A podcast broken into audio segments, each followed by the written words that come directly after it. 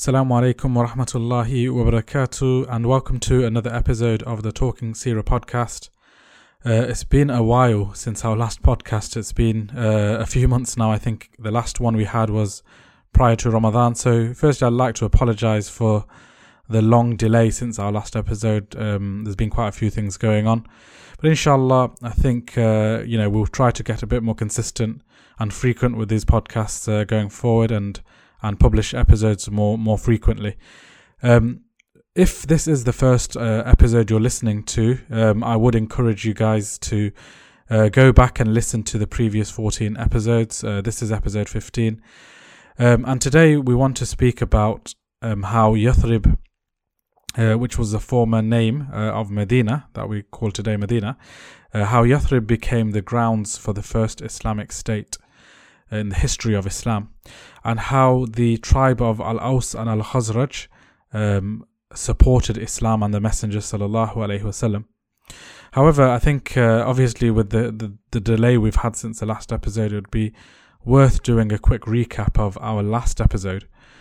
Um, we spoke about how the situation of the Messenger sallallahu in Mecca had become very dire, very desperate. Um, the Muslims had found themselves very isolated, especially since uh, the death of Abu Talib, the death of Khadija, and how the Messenger really lost that support where he didn't have that protection for the dawah.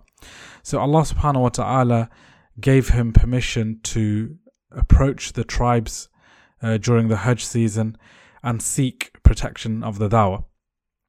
And one of the things we demonstrated uh, in this last episode is that the support that the Messenger was seeking was in order to protect the dawah.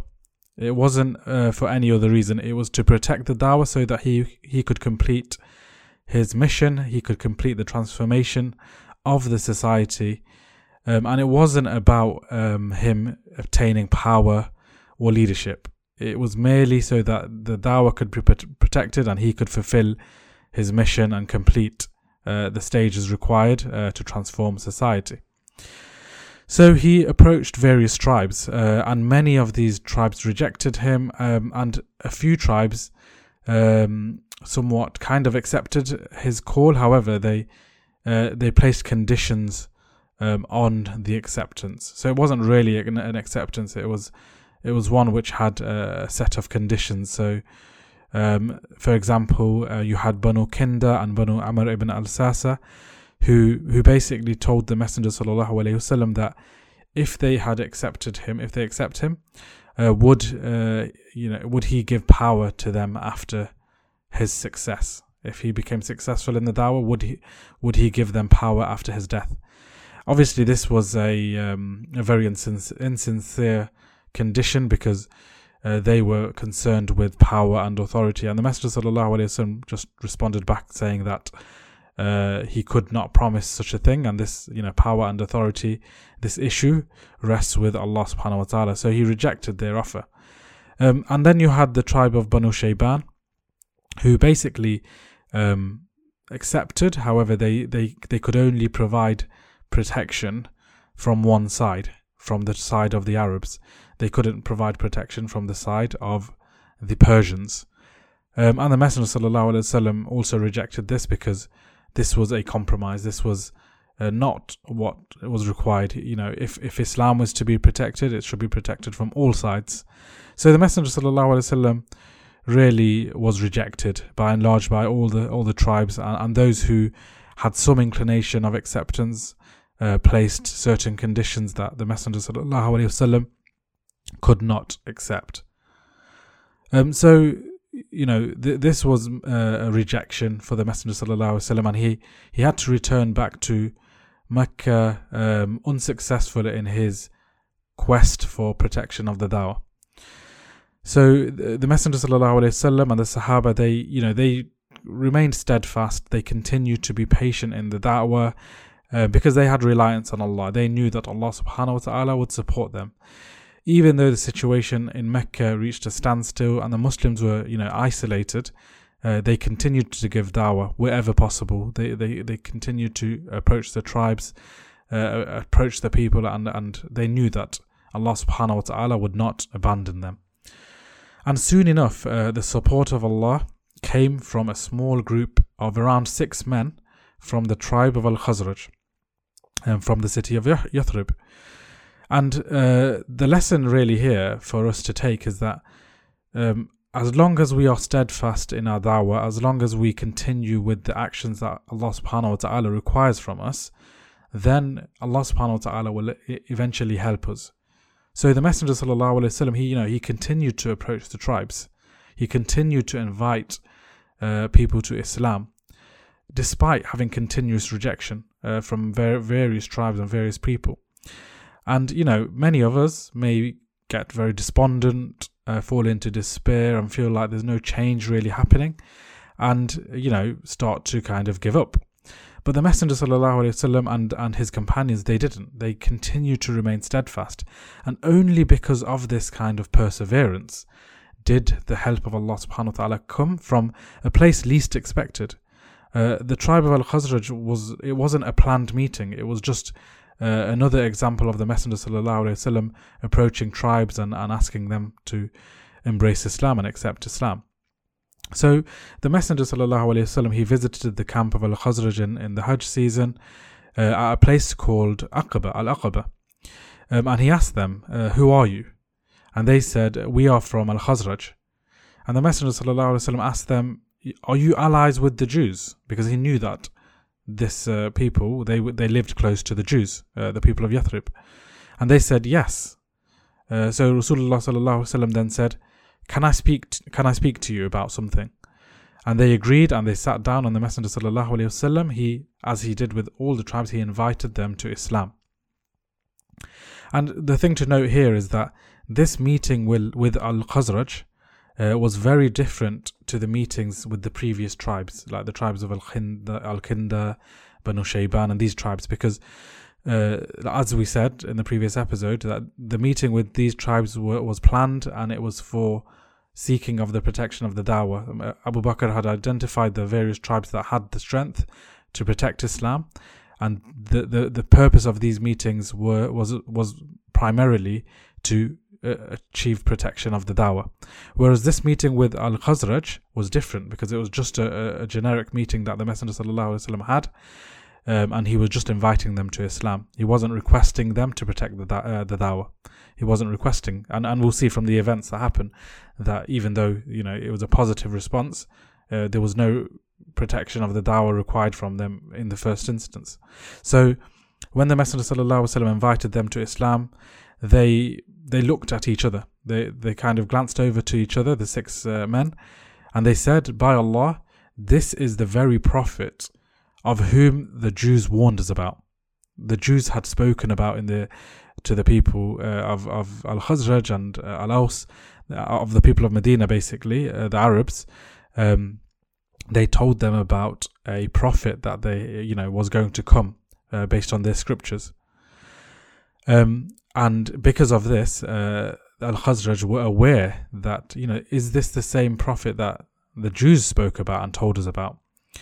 And so they accepted uh, what the Messenger وسلم, and they embraced Islam. Alhamdulillah. So subhanallah it was it was a it was quite a quick acceptance and, and it wasn't a rejection. They they embraced Islam, six of these men.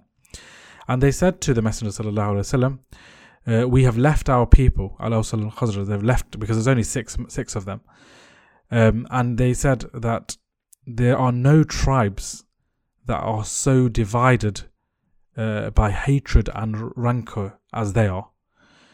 Um, and they said perhaps Allah subhanahu wa ta'ala will unite them through the Messenger sallallahu alaihi wasallam. And if so, then there will be no man mightier than you, O Messenger. So they were telling the Messenger sallallahu that, you know, the Jews warned us about you. Um, and you know, and that's that was one of the reasons they accepted the Messenger because they were aware of him. And secondly, that the you know the Aus and Khazraj they were in a bitter war. They were had various disputes, various wars, and they needed some sort of unity. So they saw in the Messenger wasallam a figure, a, a, leadership that a leader that could uh, unite them, uh, and that you know this was attractive to them because they were fed up of the war that they were having between the two tribes. So the six men from Al Khazraj they accepted Islam and they pledged to go back to the people uh, and spread Islam uh, amongst their close family and friends. Um, and they then then planned to meet the Messenger sallallahu alaihi wasallam again the following year in the same time during Hajj. So this question arises really: Why did Aus and Al Khazraj accept the message? Why were they so willing, in comparison and in, contrast to uh, the previous uh, tribes, such as Quraysh, such as the, the tribes that the Messenger sallallahu wasallam had approached for protection? Why, why were Al Khazraj so kind of eager to accept the Messenger sallallahu and, and did so quite easily? Um, and there are you know various reasons, but there are a few that we can kind of highlight. Um, and the first thing is that they were fed up of the constant warfare, as we spoke about. Uh, Al Aus and Al Khazraj, there were two tribes, and they um, lived in Yathrib, and they were in constant warfare, continuous warfare over petty things, but they were just fighting. Uh, many of them dying, and you know it was a continuous generational war that they were having between each other.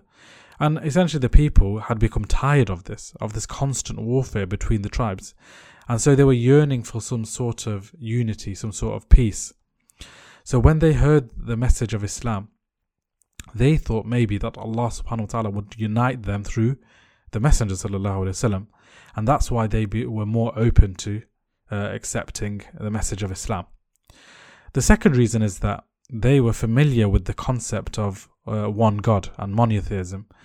Um, it was natural to, as in they lived amongst the Jews, and they were, you know, they had uh, the Jews were the neighbors, but they they interacted with the Jews quite a bit. So, when it came to the message of monotheism, the Jews had already told them about this, and with the Arabs, they viewed the Jews as kind of superior to them because they were more learned, they had scriptures, they could read, and that's why when the Jews would say things, and even the Christians as well, uh, the the pagan Arabs would probably give them a bit more respect from a, from the from the perspective of that they were more learned than them. They had read scriptures, so they were actually familiar with the concept of Tawheed and the oneness of Allah. So when the Messenger gave this message, this message, this Shahada, it wasn't an alien message to them. They had heard this message, and that's why they perhaps were more willing to accept Islam than the previous tribes and the tribes of Quraysh and the tribe of Banu Thaqif and, and the various other tribes that had rejected Islam.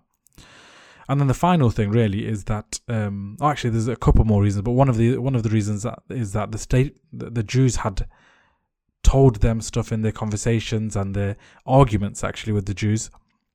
The Jews would make statements um, and they would say that uh, you know when they were arguing with Aus and Khazraj, they would say that uh, you know the, the time has come for a prophet to appear, and when he comes out, uh, the Jews they said we will follow him, and we will kill people like you. So the Aus and Khazraj they were aware that. Uh, uh, you know, the Jews were speaking about this time has come for a prophet to appear. And that's why in their statement, when they accepted Islam, they said, that uh, you know this is the person the Jews has Jews have warned us about. So let's rush to accept him before the Jews, because they wanted to kind of uh, kind of hit back at the Jews perhaps um, to say, look, we are accepting the mess- the messenger Muhammad sallallahu alaihi wasallam before you, and and you know they did, and the Jews ironically rejected the messenger even though they knew about his arrival and they they saw that the scriptures had predicted this uh, arrival of the Messenger. They they still out of the pride that he came among the Arabs, they rejected the Messenger sallallahu alaihi wasallam. So, so this is another reason why uh, they accepted the Messenger sallallahu alaihi wasallam and they accepted Islam. That the Jews had already given them some sort of forewarning, and the irony here is that you know the Jews un- unwillingly, unknowingly assisted uh, the Muslims. They assisted the people of Yathrib. Um, and this, you know, this is, sometimes happens where it is the plan of Allah. As Allah subhanahu wa ta'ala says, وَيَمْكُرُونَ وَيَمْكُرُ اللَّهُ وَاللَّهُ خَيْرُ الْمَاكِرِينَ That uh, they plan and Allah plans and Allah is the best of planners. That, you know, the Jews, they didn't know that they were inadvertently, um, you know, giving advice to the people of Yathrib. And due to this, the people of Yathrib accepted Islam because, you know, the Jews were, um, you know, had the, the intention to kind of mock the Arabs and mock the Aus and Khazraj, but in fact they they helped the Arabs kind of can be convinced of, of the message of Islam. Um, and then the final thing, really, uh, to highlight why uh, Aus and Khazraj, and, and particularly the Khazraj in this scenario of the six people accept, accept, accepting Islam, um, is that uh, the the uh, you know they were in war with each other, like we mentioned, but actually, um, before um, the Hijrah, uh, there was a battle called the Battle of Bu'ath, and this occurred between Al Aus and Al Khazraj, and it was a very violent battle. Many of their leadership had passed away and died in this battle. So both of these tribes um, who um, had leaders who kind of represented the old guard and the old way of thinking, these people had died in this battle. So they were looking for a leadership. And the new leadership amongst Al Aus and Khazraj, they were actually a, a younger generation and more open minded uh, rather than kind of the older generation who were stuck in their ways. Um, as we've seen, with, you know, we can make comparisons with the with the Quraysh. They had um, people like uh, Abu Jahl and uh, uh, Walid bin Mughira and Abu Lahab and these people who were very adamant in their ways and even though they knew, knew the truth of Islam they they were rejecting Islam because of their pride. Um, and this is uh, another lesson that we can take from this incident that you know Allah subhanahu wa ta'ala he tells us and warns us about the al-mala the people of leadership the chiefs who are the most ardent in rejecting the message of Islam and the message of truth as we had with previous um, prophets and previous anbiya and that's because they have the most to lose from accepting Islam they you know they gain from the status quo they're the ones that are making the most from the status quo. So if now uh, you know someone has come to destroy the status quo and destroy their their status and wealth, um, then obviously they have the most to lose, and that's why they put up the most resistance. And uh, we will speak about it later about how when Al Mala and the leadership accept Islam and accept the truth, actually it has a greater impact for the dawah. It has a greater positive impact in the same way that when they reject it, it has a great negative impact. Um, so the Quraysh and the other tribes uh, who had rejected Islam, they had this type of older leadership who were set in their ways, and the Al Mala who basically uh, didn't want to lose the status quo. They didn't want to lose what they had. So they, you know, they rejected the truth despite knowing it was the truth. Whereas the leadership in Yathrib, they firstly, the old guard had been killed in this Battle of Bu'ath, and also the new younger generation, they were more open minded and they were less established. So uh, we'll find out in some examples that we'll speak about how they were more open to hearing about what the Messenger وسلم, had to say. And for these four reasons, really, the Aus and al Khazraj, they were more inclined to Islam and more open minded to accept Islam compared to the Quraysh, compared to Banu Thaqif, and compared to all those tribes who had rejected uh, the Messenger وسلم, in the Hajj season. Uh, and this was a you know a support from Allah subhanahu wa ta'ala from from the least expected place Allah subhanahu wa ta'ala gave them the Muslim support from the, the tribe of Al Khazraj initially and then Al Aus as we will see uh, and they attained the name of Al Ansar, the supporters, the helpers, because they helped and supported the deen of Allah subhanahu wa ta'ala as we, as we will see. So this first um, occurrence of the six Al Khazraj of from the Al Khazraj uh, that that uh, met the Messenger sallallahu alaihi wasallam spoke to him and, and and accepted Islam. It occurred in Al Aqaba, but it wasn't the pledge. There was no pledge that took place um, all they did is they returned to their people and they committed to kind of speaking to their families and close friends uh, and spreading Islam. And they did do this. They, they they stuck to their promise and they went and they invited people to Islam, the new deen that they had discovered and heard about from the Messenger wasallam. They invited people, and you know they were quite successful in this. Many of the people started to accept Islam, and a year passed by, uh, and the Hajj season came upon them, and they obviously came back to Hajj instead with with 12 people. So they were initially six in the first meeting, but this meeting now there were 12 of them. And the the six original people that came for the first meeting, they were there, and then six more. And uh, this following year, actually, uh, it wasn't just the tribe of Al Khazraj. Um, of the 12 people, there were 10 from Al Khazraj and 2 from Al Aus. And this really indicates two points that firstly, the dawah efforts uh, of the six men was were, were firstly kind of concentrated uh, amongst the Khazraj, which which is natural because you know that's who who their friends and ties will be with. So the the predominant ones, ten of the twelve, were from Al Khazraj. But the other thing that it really highlights and indicates is that you know two of them that came to this meeting were from Al Aus. So that must have meant that uh, there were was some sort of breakthrough in the Khazraj convincing people from Al Aus to embrace Islam. And this is significant because obviously we know that these two tribes were at war with each other. They were at battle. There was obviously animosity between these two tribes, and uh, you know this this wasn't it was still raw within them. So this was a, a, a significant breakthrough. Uh, and the first sign of some you know new find, found unity amongst Al Aus and Khazraj who were obviously at war with each other previously. So this was this was um, you know quite significant uh, to to know that they, they had success in kind of breaking through to Al Aus. So they met again in the place of Al Aqaba, but as I said, this time uh, they made a pledge of allegiance, uh, which is referred to as uh, Bayatul Al Aqaba, Bayatul Aqaba Al Ula, the first pledge of Al Aqaba, um, and it's also known as Bayatul Nisa, uh, the pledge of the women, because this pledge, this first pledge of Aqaba, they um, it didn't include fighting. It included uh, certain kind of commitments, but nothing to do with fighting. So you know, the, the what it included was for the these people, to, uh, the, the the new Muslims of Medina of Yathrib, to to not associate any god with Allah. So this was obviously the Shahada.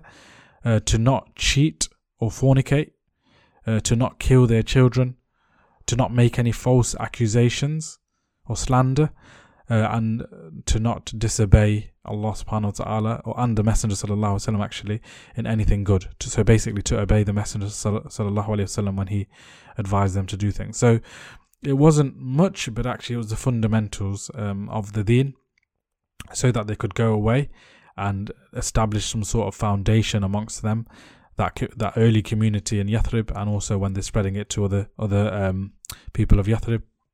This was the condition. This was the pledge that they made to the Messenger sallallahu alaihi wasallam. So the Messenger responded and told them that if you keep to these conditions, you shall have paradise. And if you give up on any of this and and you are punished for it in this world, then this would be the atonement for it. But if it's been overlooked and you're not punished, uh, until the day of judgment, then it will be up to Allah to decide whether to punish you or to forgive you. So this was the pledge of Al Aqaba Al Ula, the first pledge of Al Aqaba. And um, straight after, the Messenger sent Mus'ab ibn Umair radiallahu anhu to teach these new Muslims of Yathrib their deen and to teach them the Quran and also to support them in giving da'wah to others because it was essential for this new group of Muslims that they were grounded in the fundamental Islamic aqidah.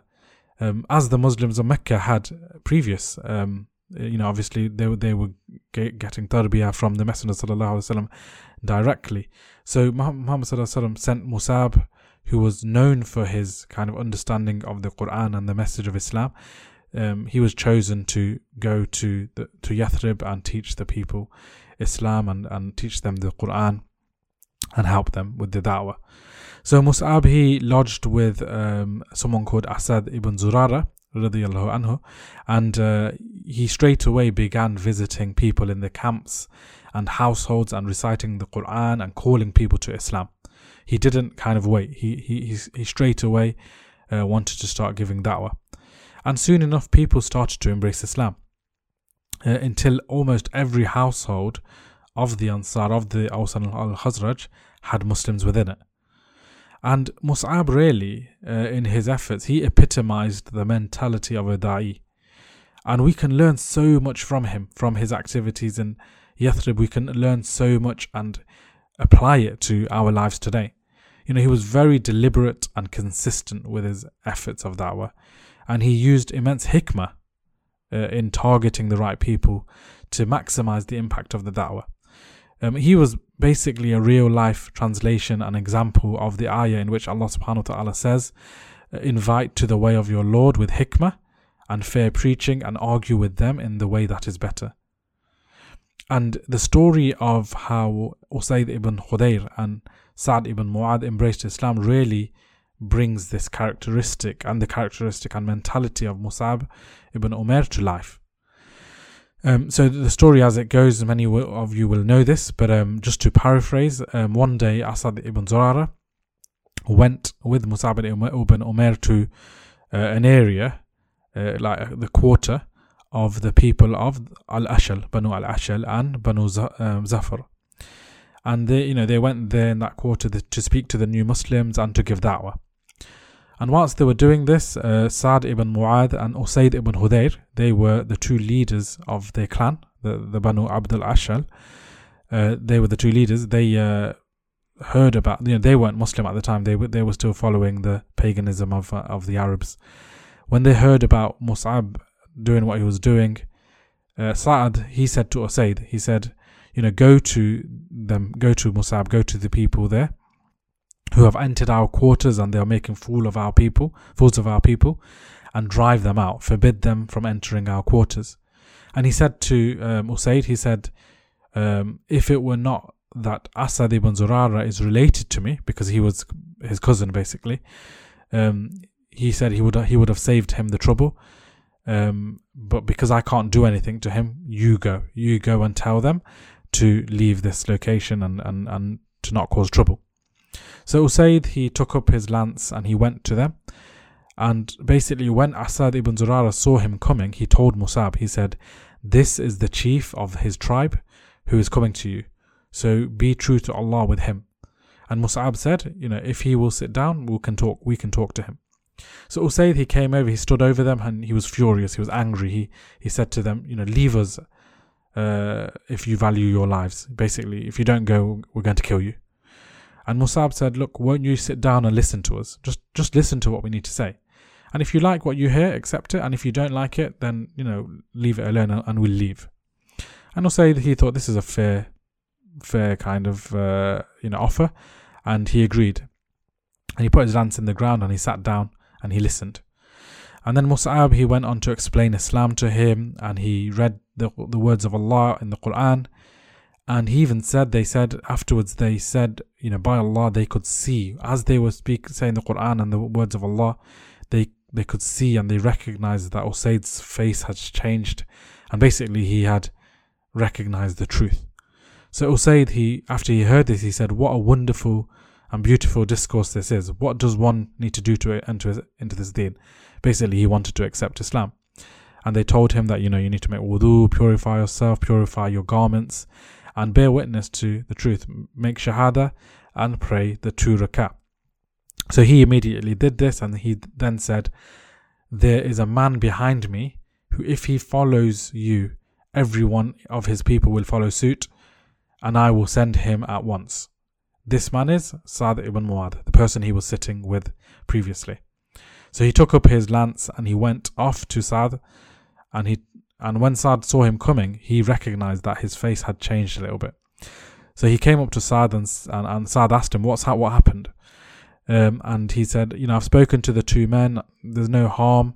I fa- forbade them to do what they needed to do, and, and they basically kind of accepted what I had to say. But he just didn't really answer the question. And then he said that, um, you know, I've heard that Banu Haritha, another tribe, had gone out against Asad ibn Zurara to kill him because they knew that he was the son of your aunt, meaning it's your cousin, uh, and they want to make it appear that you're a treacherous guest. So he told a bit of a white lie to, for Saad to get angry and to go and approach um, Musab ibn Umair and Asad ibn Zurara. So Saad obviously got angered and enraged, and he got up at once and he he went over uh, to um, you know to the to Musab. And he went over to them and he saw them sitting comfortably. Uh, and so he recognized that Usaid must have just wanted to, him to come and see them and, and speak to them. So then he stood over and he said to Asad ibn Zurara, he said, Abu Umama, you know, were it not be for our relationship between us, meaning for, if we were not cousins, uh, you know, you wouldn't have treated me like this. Uh, would you behave in your homeland in a way we detest? Basically, he's saying that, look, you're taking advantage of our relationship. So um, Asad already, when when Sa'd ibn Mu'adh was coming, Asad to- told Musab that, uh, by Allah, this is a leader who if who um, is followed by his people. If he follows you, no two of them will remain behind, meaning his whole tribe will become Muslim if Sa'd becomes Muslim. So Musab said to Sa'd, you know, don't be angry, sit down, listen, and if you like what you hear, accept it, and if you don't like it, leave it, you know, leave it, and we will leave as well. Again, same thing happened. He sat down, uh, he listened to the Quran, and he the, the exact same thing happened. He recognized the truth, and it could be seen in his face. And he again said, What a wonderful discourse, what a wonderful, beautiful discourse this is. What does one need to do to enter Islam? And they told him that you need to make wudu, purify himself, purify what he's what he's wearing, and bear witness to the truth, take the shahada, and you know, pray the two. And he did so immediately. Then he basically took his lance, went back to his people. He went back to his own people with Usayd ibn Hudayr. And they even saw him coming and recognized that something was a bit different. So he stopped by them and he said, O Banu Abdul Ashal, how do you rate my authority among you? And they replied, You are our chief, the most active of our interests, the best in judgment, and the, and the most fortu- fortunate in leadership. And he said to them, I will not speak to a man or a woman among you until you believe in Allah and His Messenger Muhammad. And as a result of this, every man and woman among the Banu Abdul Ashal embraced Islam. So this, subhanallah, really highlights that, you know, the uh, the effectiveness of Musab, but also the effectiveness of targeting the leaders, targeting the chiefs, as we spoke about the al mala. And here is a positive outcome that when al mala uh, accept what the truth is, then actually their people can accept, and the, the barriers are less. Whereas when they don't, they cause more barriers and you know, stop the people from embracing Islam and, and embracing the truth. So Mus'ab, he then returned to the house of Asad ibn Zurara, stayed as a guest. He continued to call people to Islam. And like I said, you know, most of the people of Medina, of, of the Ansar, the, the uh, Aus al Khazraj, they began to embrace Islam. And uh, Musab ibn Umair, he remained in Medina for one year amongst the Aus al Khazraj, teaching them their deen and he saw the numbers of the people embracing Islam growing day by day. So the actions of Mus'ab really show how he was assiduous and diligent Very, you know, he was clever in what he would do, he was intelligent, and he was consistent. He continually, tirelessly, assiduously, basically, uh, gave da'wah to Islam. And he is an example of what we should be as da'is in our da'wah as da'wah carriers. You know, even though the Messenger وسلم, was not physically with him, he wasn't physically with him, he followed the guidance of the Messenger وسلم, and he was able to to succeed. You know, in in a matter of a year, he was able to succeed in transforming the society of Yathrib from kufr, from corruption and shirk, to the purity of Islam. So this is, should be an encouragement for us that even though we don't have the Messenger amongst us here physically, we have his guidance, we have his sunnah, we have the guidance of Islam, the Quran, and the Sunnah. And if we follow the method of the Messenger sallallahu alaihi wasallam, you know, to to the T correctly and understand what it is, then inshallah we should have the similar success that uh, Musab had. And you know, the other thing that we saw Musab would do, he would he would find opportunities to contact people, even if it meant kind of knocking on doors.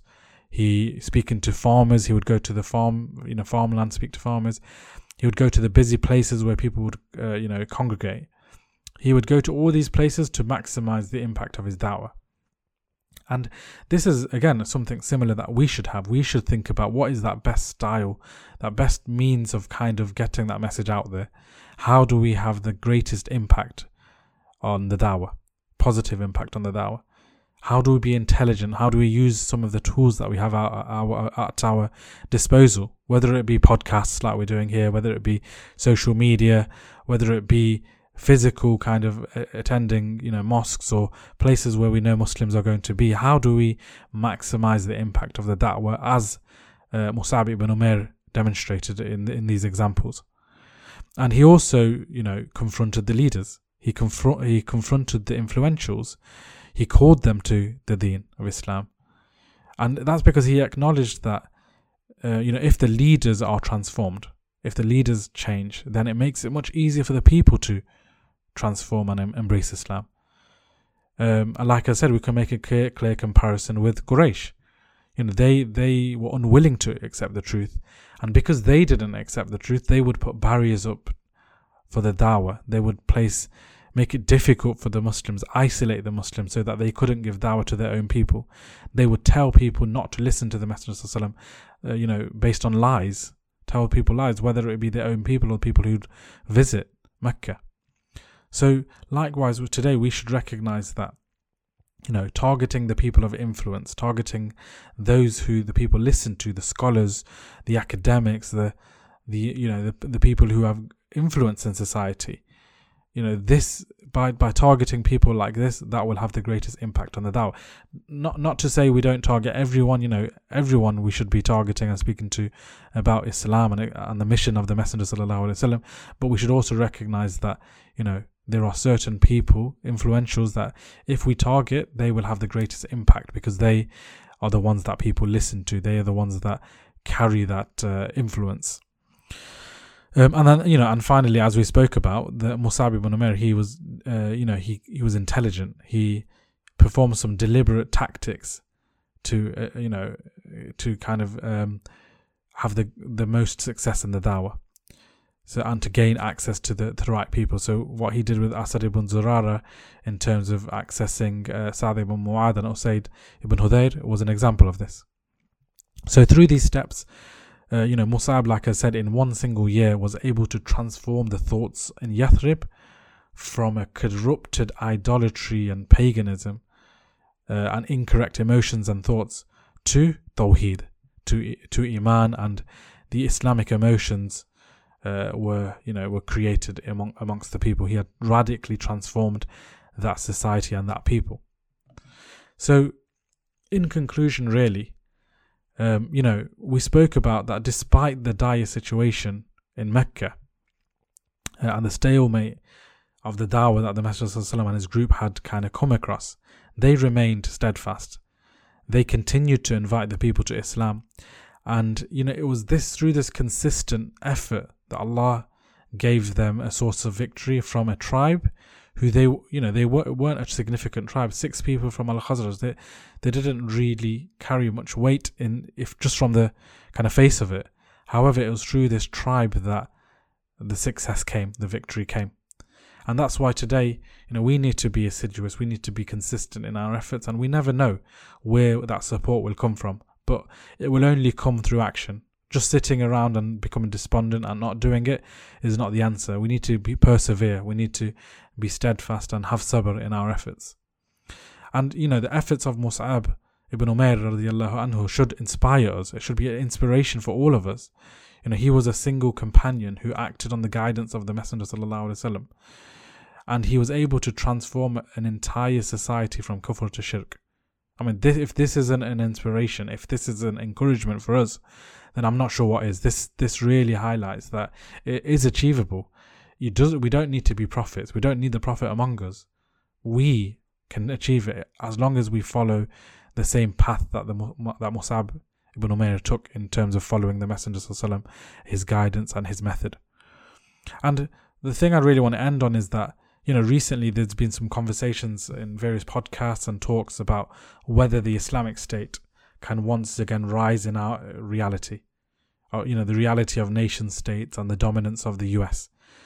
You know, some people even describing the resumption of Islam, the resumption of a Islamic caliphate as a pipe dream that can't be achieved today.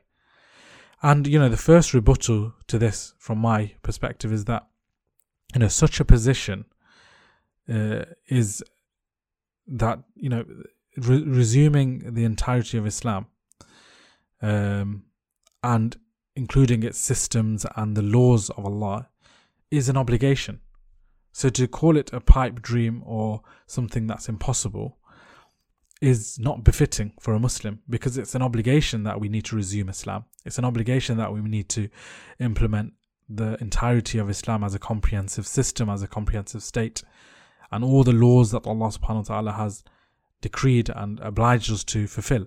It's an obligation. So this is probably sufficient to tell us why we can't have this mentality of thinking that resumption of Islam and the Islamic authority is a pipe dream. How else do we achieve uh, the obligation of resuming Islam? How else do we achieve the obligation of re- implementing the laws of Allah and the Sharia of Allah? It's only through the establishment of an Islamic authority, establishment of the Islamic State.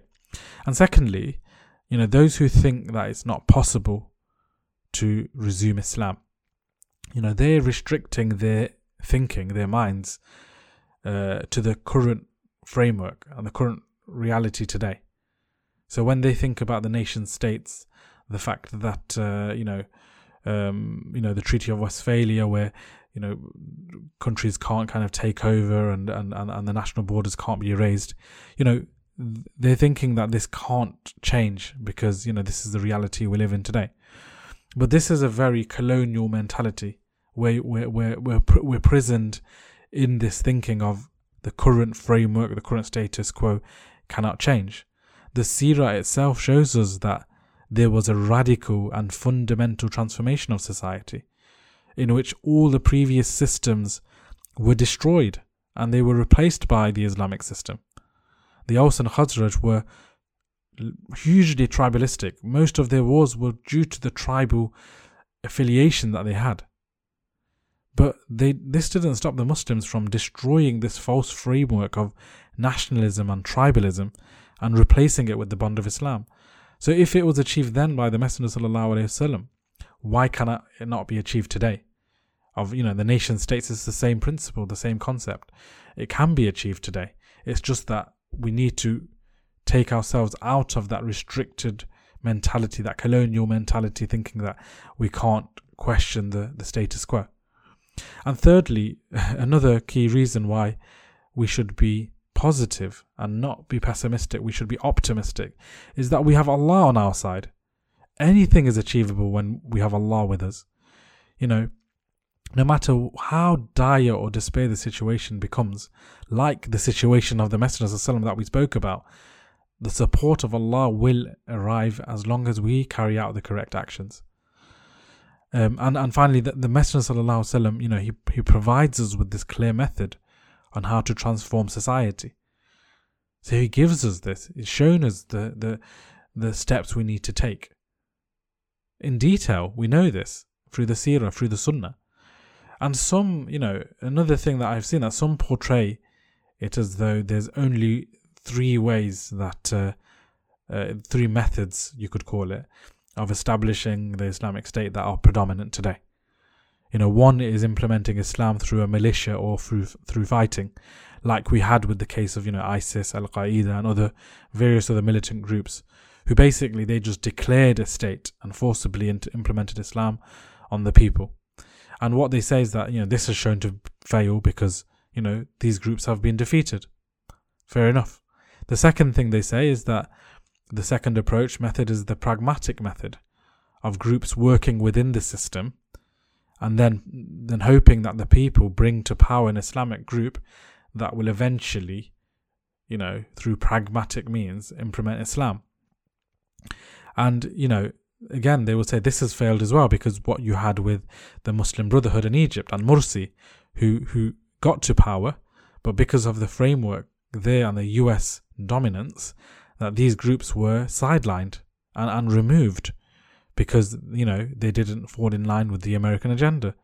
So this is another example they give to say even this method fails because actually, you know you can't change it from within and you know where where certain groups have attained power the islamists you can call it you know for example an-nahda in tunisia you know the the example with them is that they changed themselves they you know now they don't seek to implement islam they have become fully secular and they accept the secular framework so again they, they claim that this second option of implementing islam has also failed because either either they were quashed or they changed themselves in the system.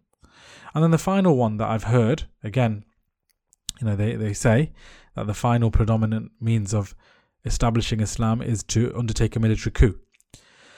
And the saying here, the kind of the the thinking here is that a Muslim nation, you know, where you know the you know power is given to a to another party or another uh, leadership through a military coup. Um, and you know this would be the way to establish Islam. And and some you know they will say that some have tried this method in terms of doing a coup against the leadership, but um, you know they've been quashed. The, many of those who have been involved have been imprisoned. So again, this method appears to be unattainable, an, an unattainable approach to establishing Islam. So these three things are given, as options to say, you know, these are the predominant means of establishing Islam, and they've all failed, or they're all bound to fail.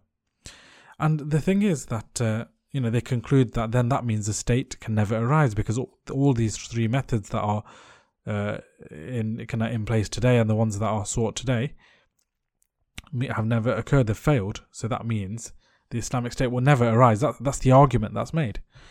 But the thing we need to recognize is that all three of these options do not align with the method of the Messenger وسلم, and the actions of the mes- Messenger وسلم. and neither do they align with, with, align with the actions we spoke about today in terms of uh, Musab, who was working on, on the guidance of the Messenger وسلم, in Yathrib.